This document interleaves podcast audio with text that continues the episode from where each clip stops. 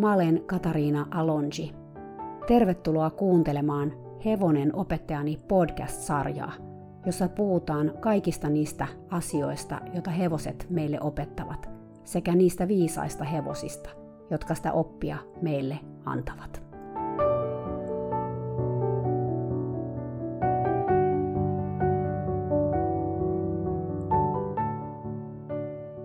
Moikka moi!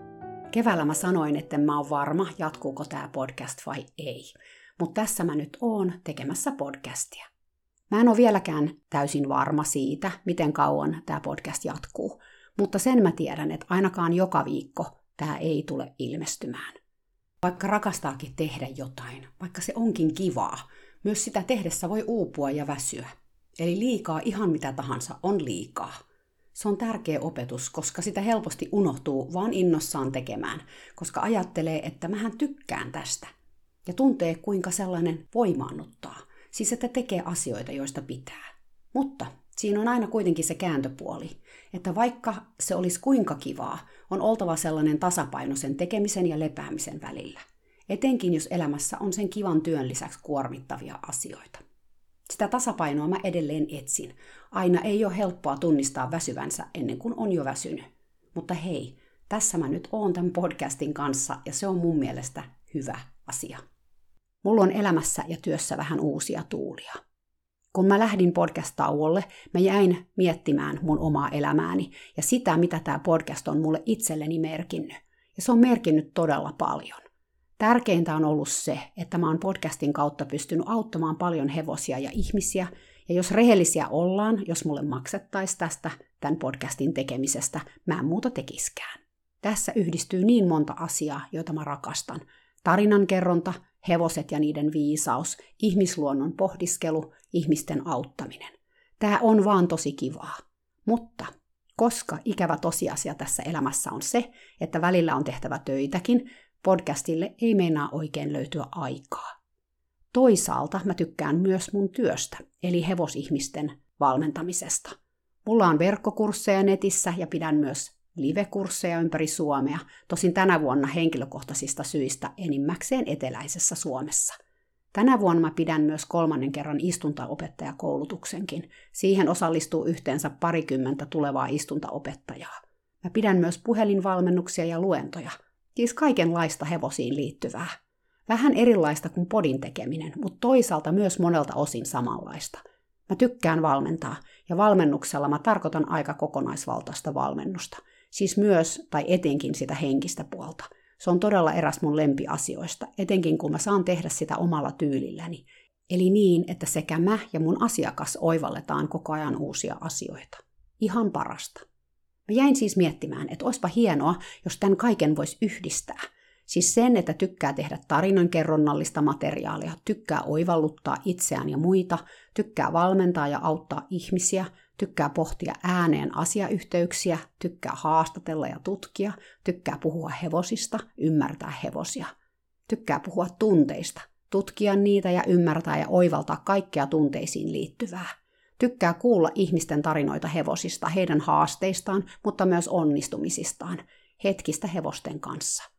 Musta on ihan mahtavaa, kun mun kuulijat ottaa muhun yhteyttä ja kertoo heidän kokemuksistaan, hyvistä ja huonoista, kaunista ja välillä myös todella rumista. Mä haluan nyt paljastaa, että tätä kohti mä lähden nyt lisää tänä syksynä, toivottavasti jo tässä kuussa. Multa nimittäin ilmestyy ihan oma hevonen opettajani appi. Jep, siis sellainen sovellus, minkä sä voit ladata vaikka sun puhelimeesi. Siellä tulee olemaan vähän ilmastakin materiaalia, mutta jos sä haluat lähteä mun kanssa yhteiselle matkalle tunteisiin, läsnäoloon ja miten kaikki se vaikuttaa suhteeseen hevosiin, voit myös liittyä mun hevonen opettajani heimoon maksamalla kuukausmaksua, joka avaa sit enemmän materiaalia sun käyttöön äänitteitä, videoita, tehtäviä, harjoituksia ja tietysti myös yhteisöllisyyttä, koska mä tykkään tosi paljon jutella teidän kaikkien kanssa.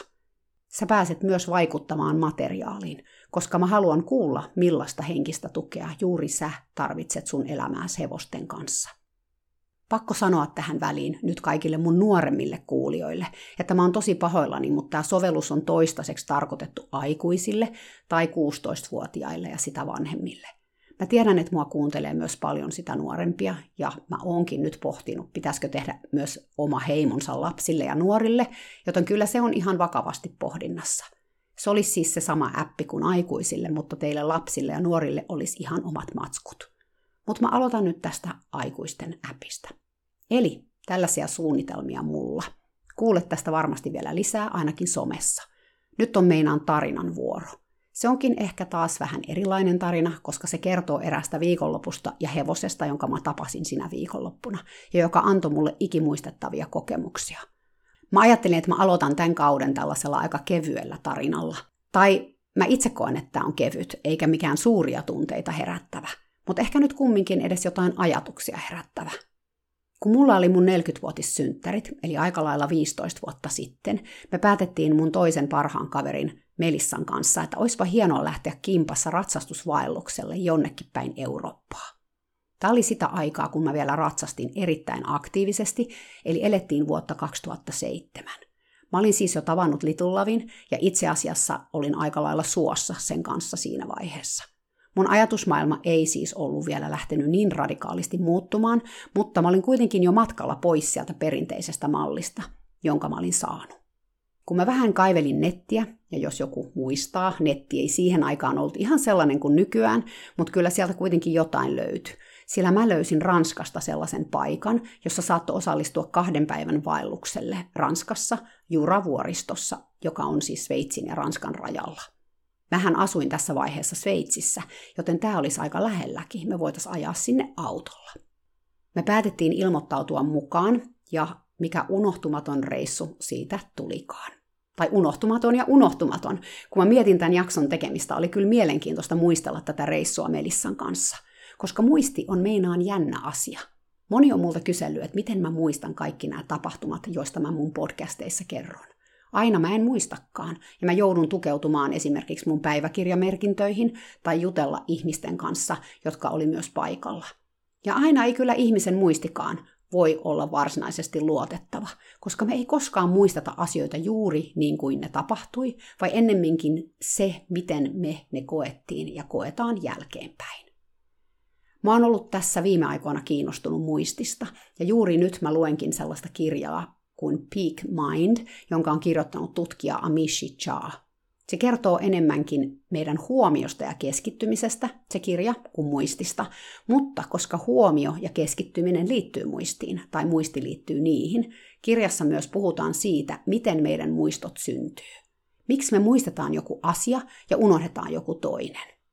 Tässä nyt pientä yhteenvetoa siitä, mitä Amishi Jha muun muassa sanoo muistista kirjassaan Peak Mind. Muisti on monimutkainen prosessi. Toisin kuin valokuva, muistot eivät pysy samana joka kerta, kun ajattelet niitä. Muistot muuttavat muotoaan. Jotkut asiat jäävät muistiin, kun toiset katoavat ikuisiksi ajoiksi. Näin muisti vaan toimii. Se antaa toiselle tapahtumalle etuajo-oikeuden ja unohtaa toisen täysin. Evoluutio on tehnyt siitä sellaisen. Mielesi ei nauhoita tapahtumia juuri niin kuin ne tapahtuvat, koska ei ole olemassakaan juuri sitä, mitä tapahtui. Kaikki, mitä muistat jostain tapahtumasta, on tullut mielesi filterin läpi. Muistoihisi vaikuttavat sen hetken kokemuksesi, jota puolestaan värittävät menneet ja tulevat kokemukset. Muistat vaan sen, mihin keskityt. Eli et kaikkea sitä, mitä todellisuudessa tapahtui. Me kiinnitämme huomiota siihen, mitä muistamme, ja siihen, mitä muistamme, kiinnitämme huomiomme. Muistamme myös negatiiviset asiat paremmin kuin positiiviset asiat. Muistin tarkoitus ei ole kerätä meille muistoja menneestä, vaan auttaa meitä selviytymään tässä hetkessä turvallisesti järkevästi. Muisti, kuten meidän huomiommekin, on puolueellinen mekanismi, joka priorisoi selviytymisen. Siksi me muistamme paremmin pelottavat tai stressaavat tapahtumat. Ne tapahtumat, jotka olivat normaaleja tai jatkuvia tapahtumia, katoavat taka-alalle. Ja ne, jotka olivat erikoisia, nousivat etualalle näkyväksi. Näin on pakko olla, sillä emme voi muistaa ihan kaikkea. Eihän elämästä tulisi mitään, jos muistaisimme joka sekunnin eletystä elämästä. Aivojen on pakko priorisoida. Tämän, mitä tutkija Jaa sanoo, huomaa myös tässä mun tarinassa. Mulle on jäänyt parhaiten muistiin ne hetket, joihin liittyy jotain tunnetilaa.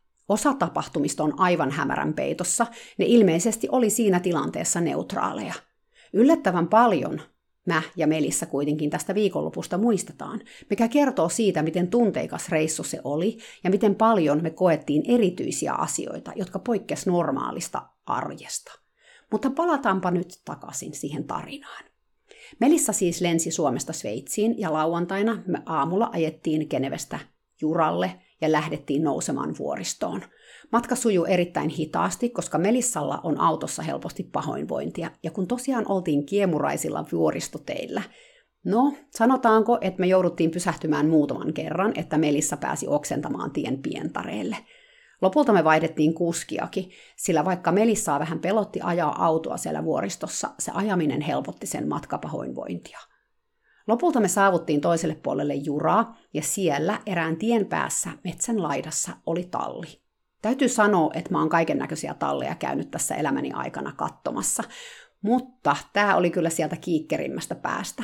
Oli selvää, että tallin omistaja ja mies, joka tulisi viemään meidät tälle maastovaellukselle, ei kokenut tärkeäksi panostaa esimerkiksi tallin ulkoasuun tai pihan siisteyteen. Pikkasen oli sellainen fiilis, että mihinköhän tässä tuli lähettyä, mutta me todettiin Melissan kanssa, että eihän me siellä tallilla tultaisi viettämään aikaa, vaan maastossa, joten ne maastot oli ne tärkeimmät. Vähän myös jännitti, että millaisia hevosia tällä ukolla olisi tallissaan, mutta se selviäisi pian. Siinä kun me ihmeteltiin, pihaan pelmahti pari muutakin ihmistä. Ilmeisesti he olivat meidän porukan muut ratsastajat. Ilmoittautumisen yhteydessä oli tehty selväksi, että tälle reissulle sai lähteä mukaan vain aikuiset ja vain sellaiset ratsastajat, jotka kykenis kaikkiin kolmeen askellajiin. Lisäksi oli sanottu, että on pystyttävä kävelemään helposti pari kilsaa itsekin. Me tiedettiin, että molempina päivinä ratsastusta tulisi olemaan noin kuusi tuntia yhteensä, joten ei tämä todellakaan ollut sellaisille, jotka ei ollut tottunut istumaan satulassa. Vaikka mä itse ratsastin tuohon aikaan välillä monta hevostakin päivässä, mä mietin vähän sitä, että miten mun peppu kestäisi tuollaista tuntimäärää satulassa, etenkin kun vähän myös mietitytti millaisia satuloita tällä hepulla oli tätä maastoa varten. Mä olin lähinnä tottunut istumaan koulu- tai estesatulassa, mutta kun me oltiin katsottu kuvia nettisivuilta, hevosilla näytti olevan jonkinlaiset vaellussatulat, jotka muistutti enemmän lännen satulaa kuin enkkusatulaa. Tallista käveli pihalle ehkä joku viisikymppinen mies, jolla oli päässä ruskea hattu. Se oli sellainen lännen hatun, eli Stetsonin ja Indiana Jonesin hatun sekoitus – se mies oli aika säänpieksemän näköinen, noin kaiken kaikkiaan. Sen ympärillä hillu valtavan kokonen sekarotunen koira, joka oli ehkä sekoitus haskia, vinttikoiraa ja jotain ajokoiraa. Se oli aika erikoisen näköinen eläin. Se oli ruskean mustan harmaa, aika virtaviivainen, mutta ei kuitenkaan yli laihan näköinen. Pitkäjalkainen ja sen korvat lerpatti holtittomasti ihan joka ilman suuntaan. Tämä mies ei sitten puhunut englantia lainkaan, ei sitten sanaakaan. Ja nopeasti kävi selväksi, että meidän porukassa me oltiinkin kaikki niin sanotusti ulkomaalaisia. Eli kukaan ei ollut ranskaa äidinkielenään puhuva. Onneksi mä ja porukan ainoa mies, siis vetäjän lisäksi, pystyttiin kommunikoimaan ranskaksi ja kääntämään tarvittaessa vetäjän puhetta. Me tehtiin lyhyt esittelykierros, siis lähinnä nimi ja mistä maasta oli tullut paikalle.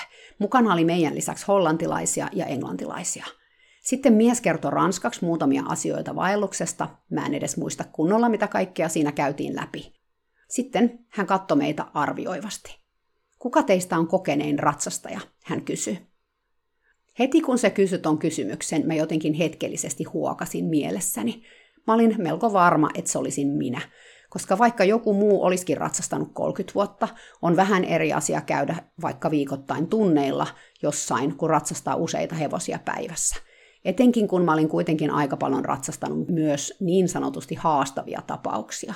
Lisäksi nämä toiset osallistujat oli nuorempia. Eräskin nuori nainen oli varmaan ollut olemassa vähemmän vuosia kuin mitä mä olin ratsastanut. Kaikki vaan katseli toisiaan, joten mä nostin käden pystyyn. Je pense que c'est moi, mä sanoin. Mä luulen, että se olen minä. Hyvä, pysyt sä kyydissä vähän kovemmassakin vauhdissa, mies kysyi. Mä nyökkäsin ja mietin mielessäni, että minkähän hullun hevosen mä saisin tälle vaellukselle, joka kestäisi kaksi kokonaista päivää. Kaksi päivää jonkun villihevosen selässä ei kuulostanut kovin houkuttelevalta, tai ainakaan rentouttavalta lomareissulta. Me mentiin talliin ja mies jakoi meille hevoset. Suurin osa hevosista oli norjalaisia vuonohevosia, mutta mun kaveri sai ratsukseen ihanan näköisen kimon ja mä kattelin sitä kateellisena. Se oli kuulemma vuonohevosen ja andalusialaisen sekoitus, jos osaatte sellaisen kuvitella. Se oli vähän niin kuin raskastekoisempi andalusialainen, ihanan pyöreä ja ryhdikäs, sen pitkä paksu harja oli vähän kihara.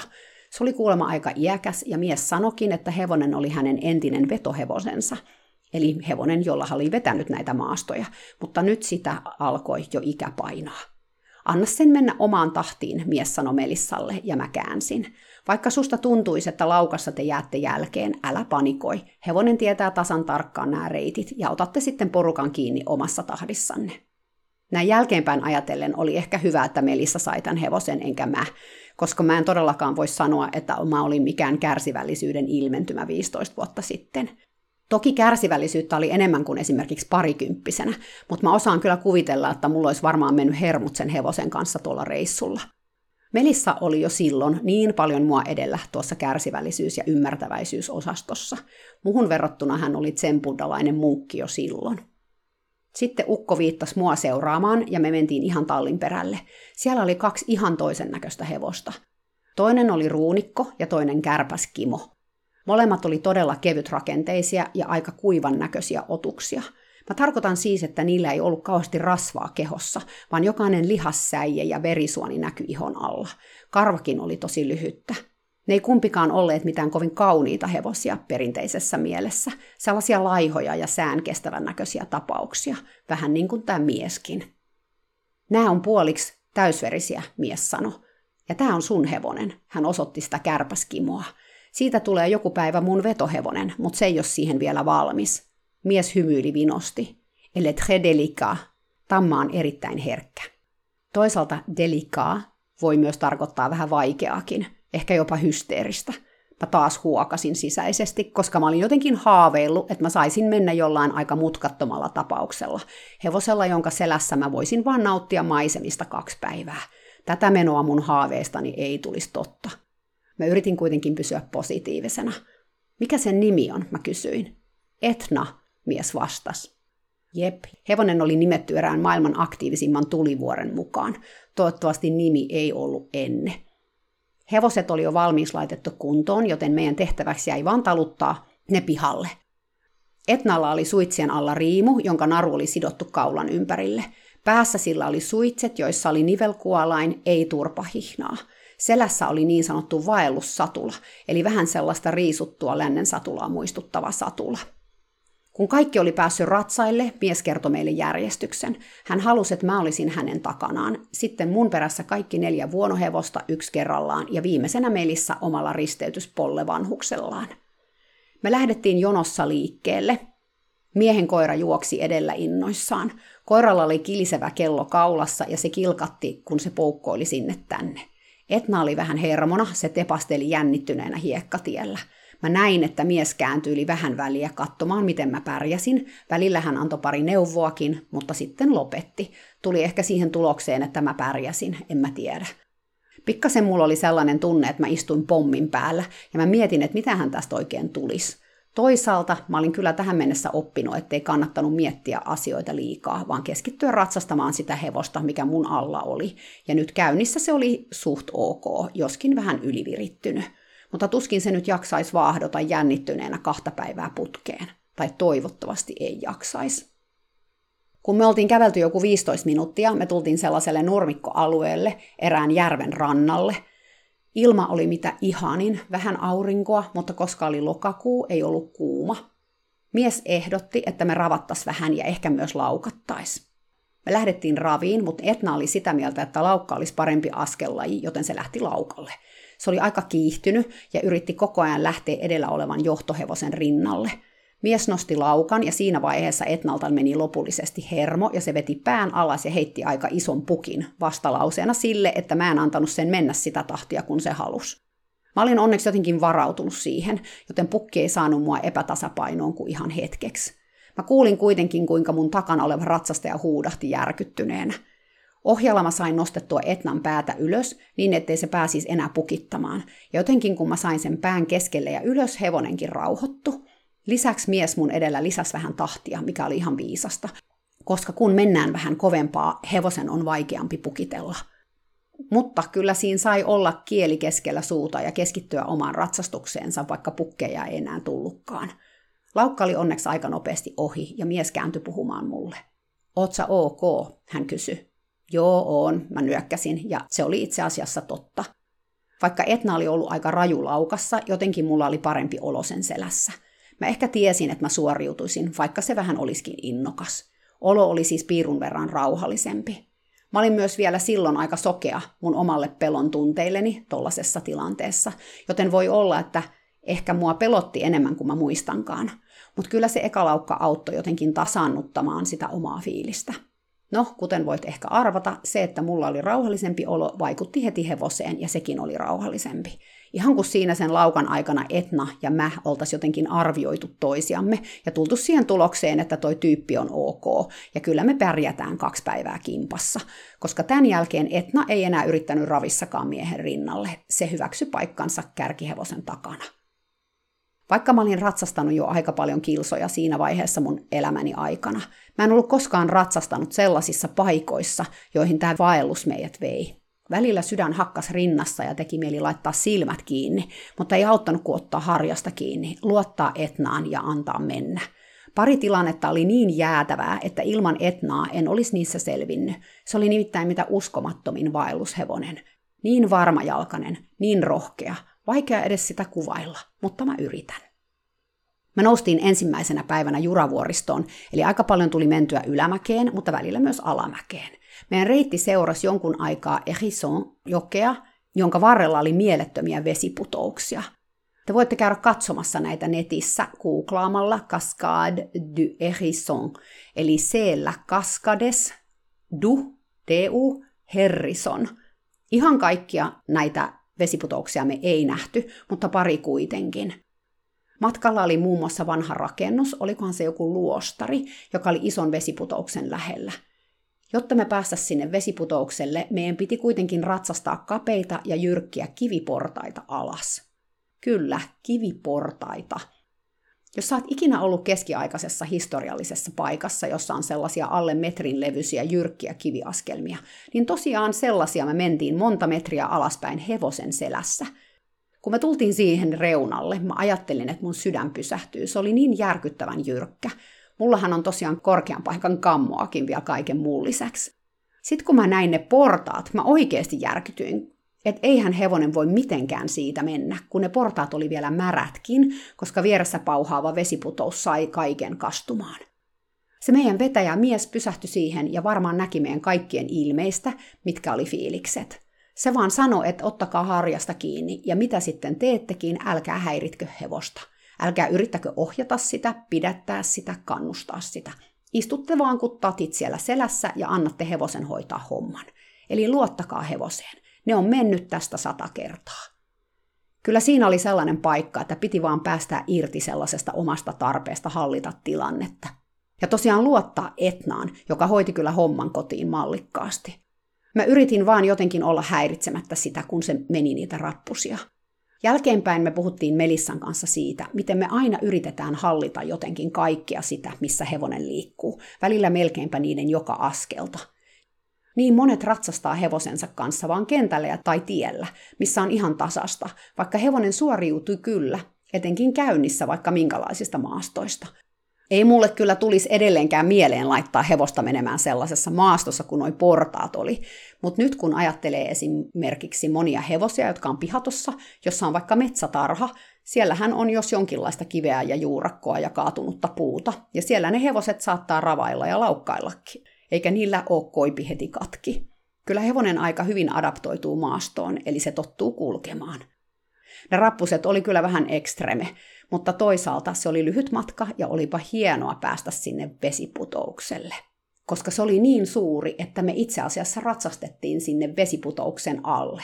Se oli kyllä kans aika mieletön fiilis, että sä ratsastat niin kuin vesiputouksen alle hevosen selässä ja kattelet sieltä sitten läpi niin kuin maailmaa. Toinen kohta, jossa mä meinasin saada sydärin, oli tokana päivänä, kun me tultiin sellaiseen paikkaan, jossa piti kiivetä sellainen 10 metriä ylös todella, todella jyrkkää rinnettä. Se oikeasti näytti suorastaan pystysuoralta seinältä, se oli niin jyrkkä. Lisäksi oli sellaista aika pehmeää multaa ja mutaa. Hevoset oli mennyt siitä aikaisemmin ja polkenut sen aika mouheeksi. Silloin mä oikeasti mietin, että hei, eikö ole mitään muuta tapaa? Voitaisko me tulla vaikka selästä alas? Mutta se rinne oli oikeasti niin jyrkkä, että mä uskon, että mä olisin päässyt siitä ylös, jos mä olisin ollut itse maassa. Mä muistan, kuinka me järjestäydyttiin siellä alhaalla. Melissa ja mä kateltiin toisiamme aika kalpean näköisenä. Toisaalta mä kyllä tässä vaiheessa luotin jo Etnaan kuin kiveen. Mä olisin oikeasti mennyt mihin vaan sen hevosen kanssa. Niin mieletön luotto mulla oli tähän kärpäskimotammaan. Niin se vaan meni senkin rinteen ylös, vaikka ei se kyllä helppoa ollut. Mä nojasin sen kaulaa vasten ja pidin harjasta kiinni. Mä en unohda sitä koskaan. Mä en myöskään todennäköisesti koskaan enää ratsasta niin järkyn jyrkkää rinnettä ylös. Meillä oli muitakin unohtumattomia kokemuksia. Esimerkiksi ekana päivänä me tultiin jossain vaiheessa aamupäivällä sellaiselle metsätielle, joka lähti loivaan nousuun. Vetäjämies pysäytti koko porukan ja sanoi, että tästä eteenpäin on joku kilsa pari tätä tietä, joka nousee loivasti ylöspäin. Me lähdetään nyt tästä laukkaamaan ja laukataan sinne ylös saakka. Jatkatte vaan eteenpäin, kunnes ryhmä on taas koossa. Mä tyhmänä mietin, että miten niin ryhmä on taas koossa. Eikö me laukata ryhmänä sinne ylös saakka? Sitten se mies katsoi mua ja kysyi multa, että olinko mä valmis. Öö, joo, aina valmis.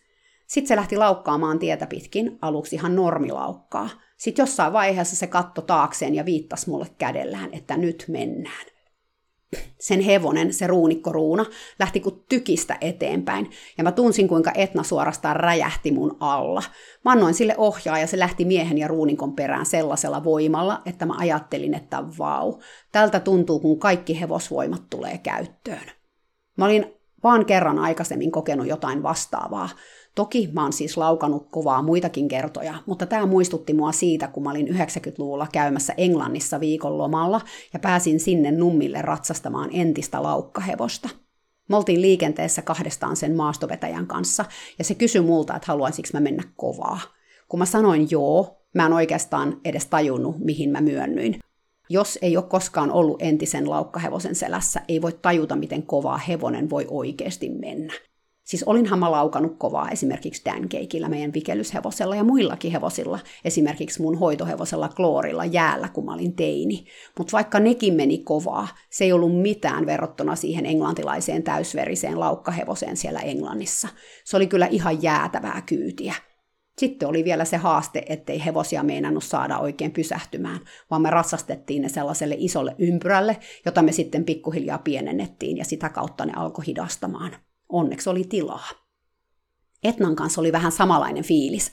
Me laukattiin sen vaelluksen vetäjän kanssa niin jäätävän kovaa rinnakkain, todella todella pitkä matka. Välillä mä olin edellä ja välillä se ruunikko kiilas kärkeen. Hevoset meni korvat päätä myötä ja jotenkin niistä molemmista huoku sellainen juoksemisen ilo.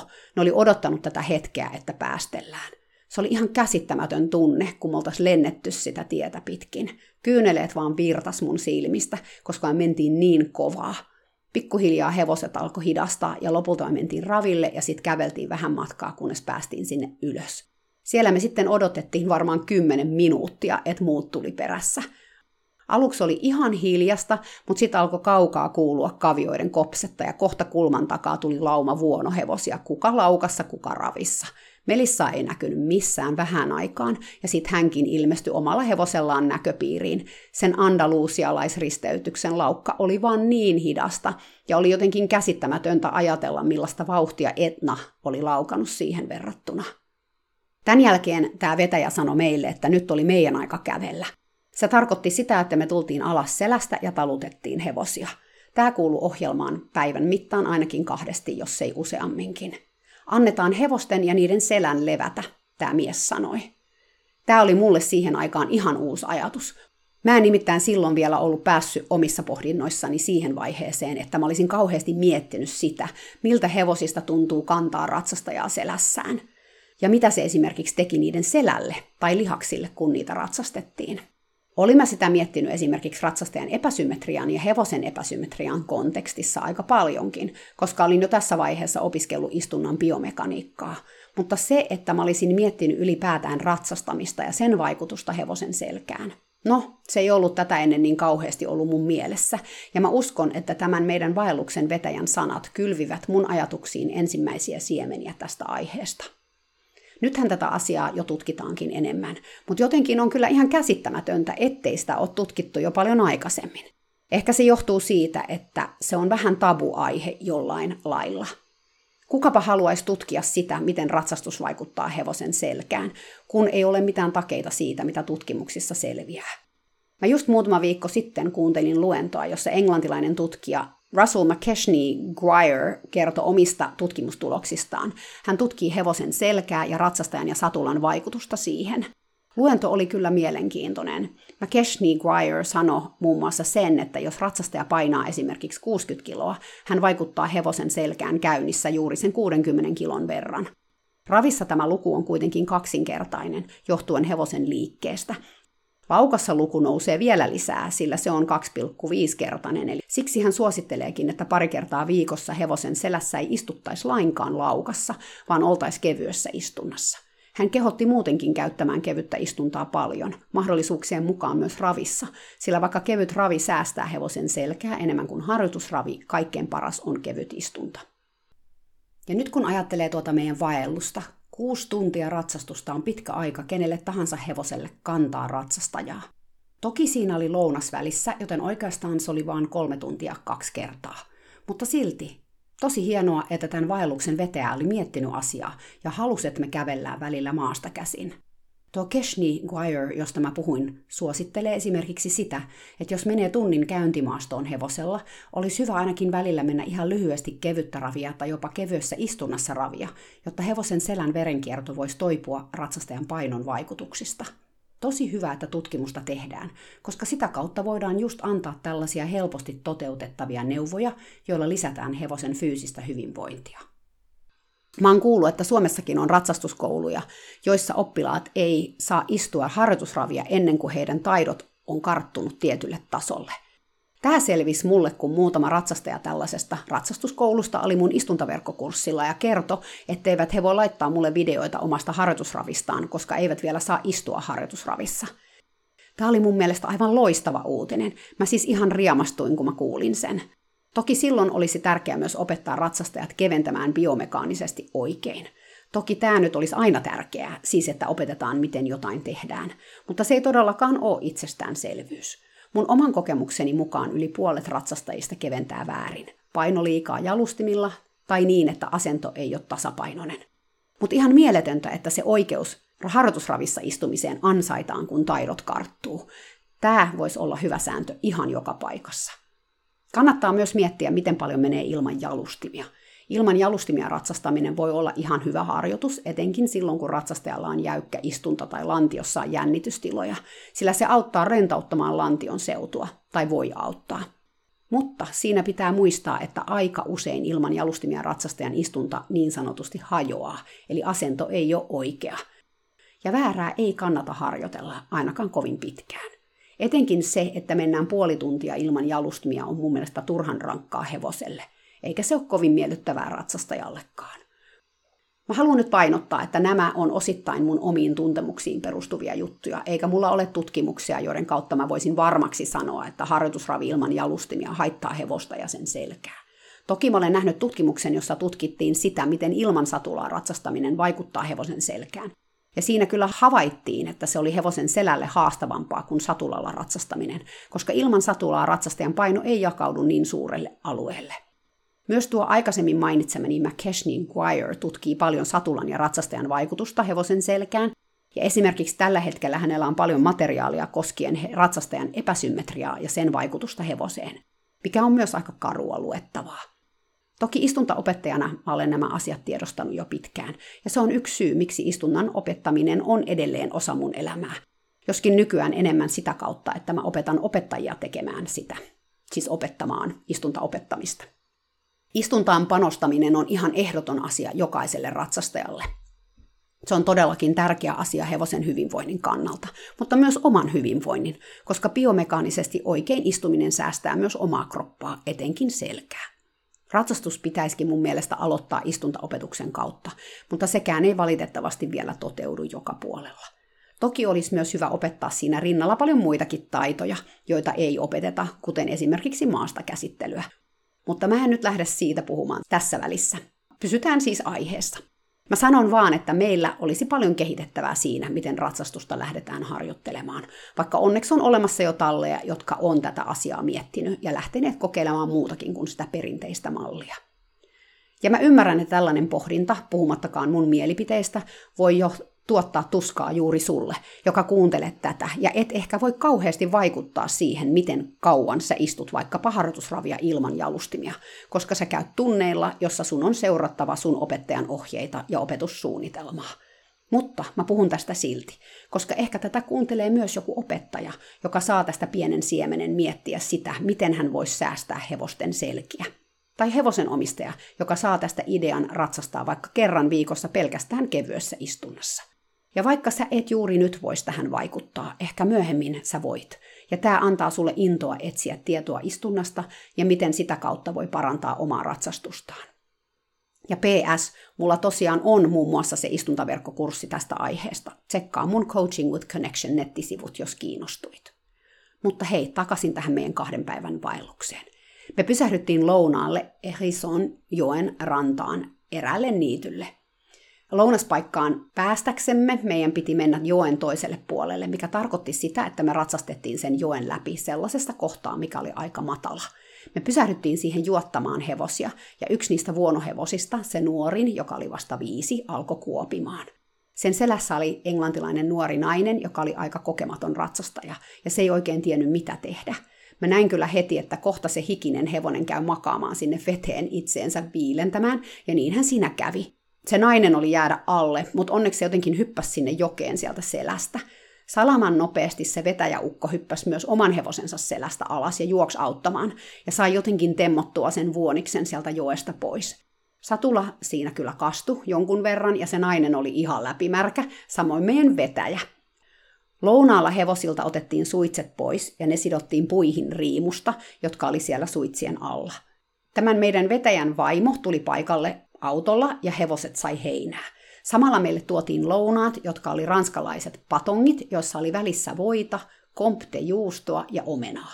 Mä vieläkin muistan tämän lounaan, koska vaikka mä olin maistanut aikaisemmin komptejuustoa, mä en ollut koskaan tajunnut, että se maistuisi niin hyvälle omenan kanssa ja vielä patongin sisällä. Mä en ole yli 20 vuoteen syönyt lehmänmaitotuotteita, joten mä en kauheasti enää syö juustoja, koska mulle tulee niistä helposti aika huono olo, mutta mun kroppa kestää kyllä silloin tällöin vähän sellaisia kovia juustoja ja voitakin jonkun verran. No, anyway. Tähän oli kyllä ihan paras lounas, niin yksinkertainen, mutta maittava. Meillä oli ihan mieletön nälkä. Ja tosiaan tietynlaista eksotiikkaa senkin puolesta, että mentiin jonnekin metsän keskelle ja vaan sidottiin hevoset puuhun kiinni lounaan ajaksi. Mä olin sillä lailla pullossa kasvanut tässä vaiheessa, etten ollut koskaan esimerkiksi sitonut hevosta puuhun kiinni ja istunut itse lounaalle viereiselle mättäälle. Eli kyllä tämä oli aika erilainen hevosympäristö, mihin mä olin tottunut, sillä vaikka mä olin kyllä maastoilu elämäni aikana, tämä oli jotain ihan toista settiä, jotenkin next level. Ja sekin herätti ihastuksen tunteita. Sitten illalla, ekan päivän päätteeksi, me oltiin noustu aika korkealle vuoristoon, ja kun aurinko alkoi laskea, me suunnattiin kohti veden majapaikkaa, joka oli Biisoni-farmi erään laakson pohjalla. Kyllä, Biisoni-farmi. Mä en unohda sitä koskaan, kun me lähdettiin laskeutumaan sinne laaksoon. Polku kävi koko ajan kapeammaksi ja kapeammaksi, ja oikealla puolella oleva jyrkkä rinne tuli lähemmäksi ja lähemmäksi. Kuten mä kerroin aikaisemmin, mulla on vähän sellaista korkean paikan kammoa, ja se alkoi hieman nostaa päätään, kun me tultiin sitä rinnettä alas pienen pientä polkua. Jos hevonen astuisi siitä polulta sivuun, me lähdettäisiin välittömästi kierimään alas sitä jyrkkää rinnettä, joka oli välillä enemmän rotkon seinä kuin rinne. Tosin me oltiin kyllä metsän keskellä myös, joten ehkä sitä nyt ei kumminkaan kierisi kovinkaan pitkälle, kun tulisi joku puu vastaan, mutta silti. Tässä piti taas luottaa vaan Etnaan ja siihen, että se pysyisi polulla, vaikka jotain sattuisi sen vaikka pelästyttämään. Täytyy kyllä sanoa, että Etna ei vaikuttanut pelkäävän mitään. Se ei kertaakaan koko kahden päivän aikana kytänyt mitään tai säikkynyt. Tämä oli sen työtä ja oli aika selvää, että se oli kulkenut näitä reittejä niin monta kertaa, että se osasi ne unissaankin. Silloinkin, kun me oltiin jyrkällä rinteellä ja polku sen kun kapeni kapenemistaan. Kun me päästiin sinne Piisoni-farmille, me päästettiin hevoset vapaaksi isoon aitaukseen, jossa oli niille heinää. Meidät ohjattiin sellaisiin sieviin pieniin puisiin mökkeihin nukkumaan, toki sitä ennen saatiin iso illallinen majatalon tuvassa. Me oltiin ihan rättipoikki Melissan kanssa, koska päivään oli mahtunut paljon ratsastusta, kävelyä, uusia kokemuksia ja suuria tunteita. Melissallakin on nimittäin korkean paikan kammo, joten sen verran me jaksettiin jutella, että ihmeteltiin, miten me ei oltu kuoltu pelosta, kun tultiin sitä jyrkänteen reunaa alas laaksoon. Oltiin yhtä mieltä siitä, että meidän hevoset oli ihan uskomattomia. Aamulla me lähdettiin sitten aikaisin liikkeelle auringon nousun jälkeen. Onneksi keli oli ihan mahtava. Meillä oli todellakin onni matkassa tällä reissulla, koska oli tosiaan lokakuu ja olisi voinut myös sataa. Me lähdettiin liikkeelle maasta käsin. Me käveltiin varmaan joku pari kilsaa ennen kuin me mentiin selkään. Matka takas tallille oli lyhyempi ja ei niin jännittävä kuin edellisenä päivänä, lukuun ottamatta sitä yhtä ihan jäätävää nousua, sitä melkein suoraa seinää pitkin, josta mä puhuin aikaisemmin. Me mentiin ihan vähän ravia, mutta muuten vaan käyntiä. Ne pitkät laukat oli tosiaan tehty enemmän alkuretkestä kuin loppuretkestä, mikä oli varmaan ihan järkevää, hevosetkin oli väsyneitä. Kotiin me palattiin väsyneinä, jalat vähän jäykkinä, mutta onnellisina. Tämä reissu oli ollut ihan mahtava ja me molemmat oltiin ylitetty itsemme moneen kertaan sen aikana – Mä olin myös niin kiitollinen Etnalle siitä, että se kantoi mua niin varmajalkaisesti. Oli todella opettavaista joutua tilanteisiin, jossa piti vaan antaa hevosen kantaa sut pisteestä A pisteeseen B, ilman että itsellä oli yhtään hallintaa siinä tilanteessa.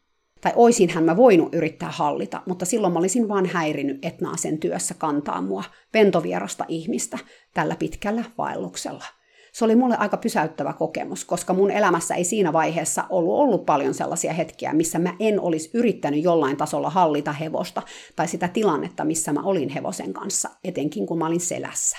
Sellainen asenne hevosten kanssa ei todellakaan sopinut mulle. Ajatuskin siitä silloin oli tosi vaikea. Ja jos mulle olisi joku näyttänyt tämän vaellusreitin etukäteen ja sanonut, että sä menet tästä hevosen kanssa, mä olisin varmaan jättänyt menemättä koko vaellukselle. Tai en mä tiedä kun mä mietin tätä vaellusta ja kaikkia niitä kinkkisiä paikkoja, joista me hevosten kanssa mentiin, niin jotenkin mieli palaa taaksepäin sinne jonnekin aikaan, kun hevoset ei ollut meidän elämässä harrastuksena, vaan kulkuvälineenä ja työkaverina. Mä uskon, että silloin ne kanto meitä ihmisiä vaikka minkälaisissa maastoissa, varmasti myös muissakin askellajeissa kuin käynnissä. Hevosilla onkin ollut suuri merkitys meille ihmisille. Ne on ollut osa meidän historiaa poikkeuksellisella tavalla, siis verrattuna muihin eläinlajeihin. Ja yhä ne vaan kulkee meidän rinnalla. Ehkä tällaisten vaelluksien viehätys onkin osittain siinä, että jotenkin meidän DNAssa on sellainen muistijälki siitä, kuinka hevoset kanto meitä pitkiä matkoja, välillä melkeinpä maailman ääriin. Ja jollain tasolla se tunne on meille tuttua, vaikka se tapahtuikin meidän esi-isille, ei meille. En mä tiedä. Ainakin mä itse huomasin tuolla vaelluksella, että mä nautin siitä ihan valtavasti, että mä sain tehdä pitkää matkaa hevosen kanssa. Tuo Sveitsin aika oli muutenkin sitä aikaa, että mä löysin maastoilun uudelleen. Siellä nimittäin käytiin tosi paljon maastossa, välillä usean tunninkin lenkkejä. Se tuntui olevan sveitsiläisen hevostelun normi, sillä kaikki kävi siellä tosi paljon maastossa hevosillaan. Kouluratsastajat, esteratsastajat, tätiratsastajat, lännenratsastajat. Lajilla ei ollut väliä, maastoilu oli ihan kaikille. Uskomattominta tässä oli se, että ja tämä kertoo ehkä siitä kulttuurista, missä me elettiin silloin, että me ei Melissan kanssa kumpikaan otettu yhtään ainoaa valokuvaa tältä reissulta. Siis mulla ei ole yhtään valokuvaa tästä hevosesta tai mistään siltä matkalta. Osaatteko kuvitella menevänne nyt tällaiselle vaellukselle ilman, että ottaisitte yhtään kuvaa? Nykykännykät on vaan niin erilaisia. Toki silloin oli kännyköissä jo kameroita ja juuri noihin aikoihin tuli eka iPhone ulos, joka näytti siltä, miltä puhelimet näyttää nyt. Mut eihän mulla sellaista ollut, vaan joku karvalakki Nokia, jossa tosi pieni näyttö. Ja mä olin siis liittynyt Faseen kuukautta aikaisemmin, eli tämä oli mun somettamisen alkuaikoja, siis todellakin. Ja mä olen ollut aina tosi huono ottamaan kuvia, kun mä oon hevosten kanssa. Sitä on joutunut somen myötä vähän opettelemaan. Mä koen ehkä, että se kuvien ottaminen vie mua pois siitä hetkestä, joka on juuri silloin käsillä. Ja kun mä oon tallilla, mä haluan vaan olla siinä hetkessä. Pitäisi olla joku hovikuvaaja mukana koko ajan tai jotain. Itse asiassa siinä kirjassa, jonka mä mainitsin tässä alussa, Peak Mind, kerrotaan myös tästä ilmiöstä vähän. Vuonna 2018 tehtiin tutkimus, jossa tutkittiin valokuvien ottamisen vaikutusta siihen, miten ihmiset muistaa jonkun tapahtuman. Tutkimuksen osallistujat jaettiin kolmeen ryhmään. Yhden ryhmän piti ottaa kuvia ja postata ne someen, toisen ryhmän piti ottaa vain kuvia omaan käyttöön ja kolmas ryhmä ei ottanut kuvia ollenkaan. Arvatteko miten kävi? Ne, jotka oli ottanut kuvia someen, muisti kaikkein huonoiten yksityiskohtia tapahtumista. Ne, jotka vaan otti kuvia, muisti vähän paremmin, ja ne, jotka ei ottanut kuvia ollenkaan, muisti kaikkein parhaiten. Se ilmeisesti johtuu siitä, että kun ottaa kuvia someen, ei ole keskittynyt siihen, mitä tapahtuu, vaan siihen, miten tulee siitä postaamaan someen. Silloin kun sä et keskity johonkin, sä et myöskään muista sitä myöhemmin. Tässä on ehkä juuri se, mitä mä itsekin tuossa sanoin, että kun ottaa kuvia, ei ole ihan läsnä hetkessä. Ja kun ei ole läsnä, ei ole läsnä. Toisin sanoen ei voi myöskään muistaa sitä tapahtumaa, jossa ei ole ollut läsnä. Mielenkiintoista, eikö? Ja pistää miettimään. Joskus ei ole hyvä ottaa kuvia, vaan tallentaa tapahtuma omaan mieleen. Toisaalta joku toinen tutkimus osoitti, että jos ihmisiä pyydettiin zoomaamaan johonkin tiettyyn yksityiskohtaan, kun ne otti kuvia, ne muisti myös paremmin sen asian tai tapahtuman. Mutta joo, ei nyt enempää tästä aiheesta, vaikka se onkin tosi kiinnostava. Mä suosittelen kyllä tätä Amissi John kirjaa Peak Mind. Se on tosi kiinnostava. Meillä kävi mun mielestä iso onnenpotku Melissan kanssa, että löydettiin tämä talli aika vahingossa – Vaikea sanoa, miten hyvin hevosilla siellä oli loppujen lopuksi asiat, ja mä varmasti katsosin tätäkin asiaa ihan eri näkökulmasta nyt 15 vuotta myöhemmin. Silloin mun käsitys hevosen hyvinvoinnista oli kuitenkin vähän erilainen kuin nyt. Mutta hevoset oli hyvän kuntoisia ja terveen olosia. Mä olen vain kerran tämän kerran lisäksi ollut jossain muualla kuin Suomessa ja niin sanotusti vuokrannut hevosen maastoilua varten. Toinen kerta oli tätä muutamaa vuotta aikaisemmin, kun me oltiin yhden kaverin kanssa Kaliforniassa piitsillä – ratsastamassa. Ne hevoset oli aika laihoja. Mä muistan sen vieläkin, ja silloin toki mä en edes ollut niin kriittinen kuin mä olisin nyt, jos menisin tällaiseen paikkaan. Elämä tällaisena turistin hevosena voi olla varmasti aika rankkaakin, toisille rankempaa kuin toisille. Just oli somessa polemiikkia siitä vaunuhevosesta, jolta meni jalat alta New Yorkin kaduilla, ilmeisesti koska oli niin kuuma.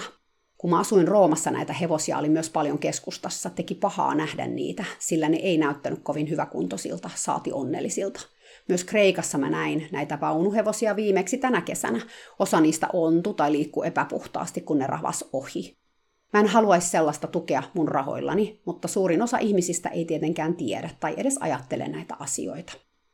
Eli jos te ootte lomailemassa jossain ja ratsastatte siellä tai kärryttelette, tai jos suunnittelette ratsastusvaellusta jonnekin päin maailmaa, yrittäkää ottaa etukäteen selvää siitä paikasta ja miten siellä pidetään hevosia, jos suinkin voitte.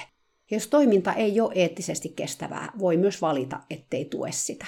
Mä en haluaisi ainakaan nykyään itse antaa rahojani sellaiselle toimijalle, joka ei jollain tasolla ottaisi hevosten hyvinvointia huomioon. Toki nykyään mä en juuri enää mene hevosten selkään, ja jos menen, se on yleensä hevosella, jonka kanssa mulla on jonkinlainen suhde. Vaikea jotenkin ajatella, että tuollakin mä vaan menin Etnan selkään minuutti sen jälkeen, kun mä olin tavannut sen. Enkä mä niin ajatellut koko asiaa silloin edes. Hevoset ei ehkä olleet mulle yksilöitä samalla lailla kuin ne on nyt. Näin sitä ihminen muuttuu. Tämmöinen tarina tänään Etna-tammasta, joka antoi mulle todella mielettömän kokemuksen, jollaista ei tule toista. Kiitos, että sä kuuntelit. Ehkä sulle myös jotain ajatuksia nousi pintaan. Mulla selvästi nousi, kun mä välillä taas lähdin sivuraiteille tämän kanssa. Mutta se taitaa olla jo mun tavaramerkki, se sivuraide. Tämän podcastin nimi voisi ollakin Katariinan sivuraide. Kuullaan taas, kun mä kerkeen tehdä jakson. Siihen saakka käydään vähän sivuraiteilla itse kukin. Ja hei, Pidä silmällä mun sovelluksen ilmestymistä, jos sä haluat mukaan. Moikka!